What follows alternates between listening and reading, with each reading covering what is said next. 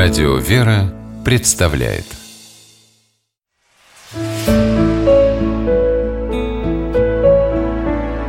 Пересказки.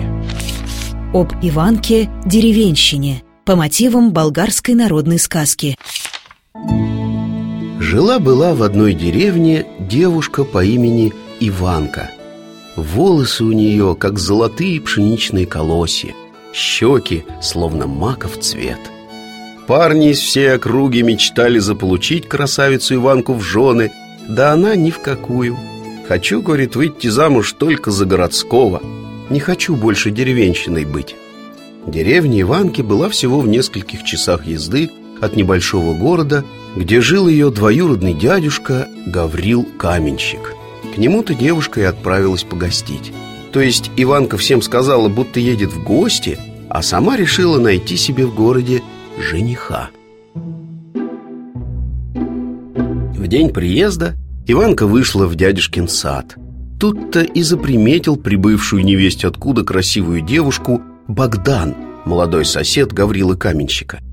И трех дней не прошло, как молодые люди познакомились и отправились вместе гулять по городу.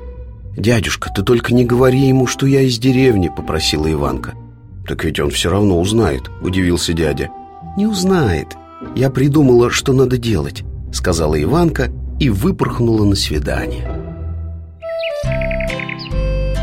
Весь день гуляли молодые люди по городу и дошли до самой окраины, где начинались поля и стояла деревня.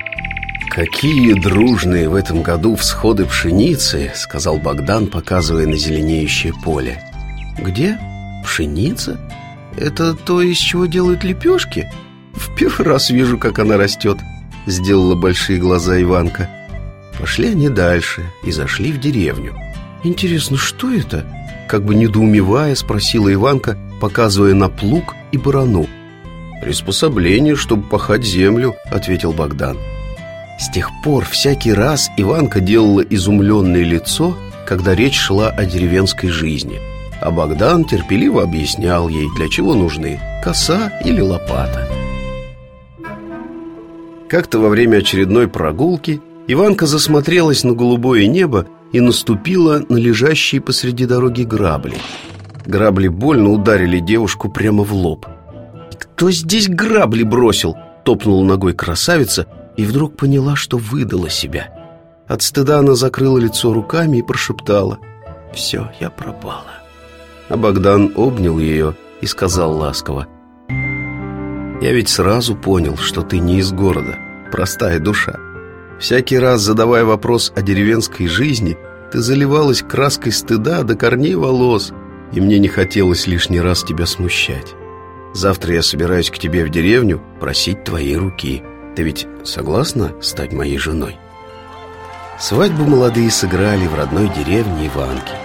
Три дня и три ночи пели и плясали друзья и родные жениха и невесты, и городские, и деревенские, все вместе.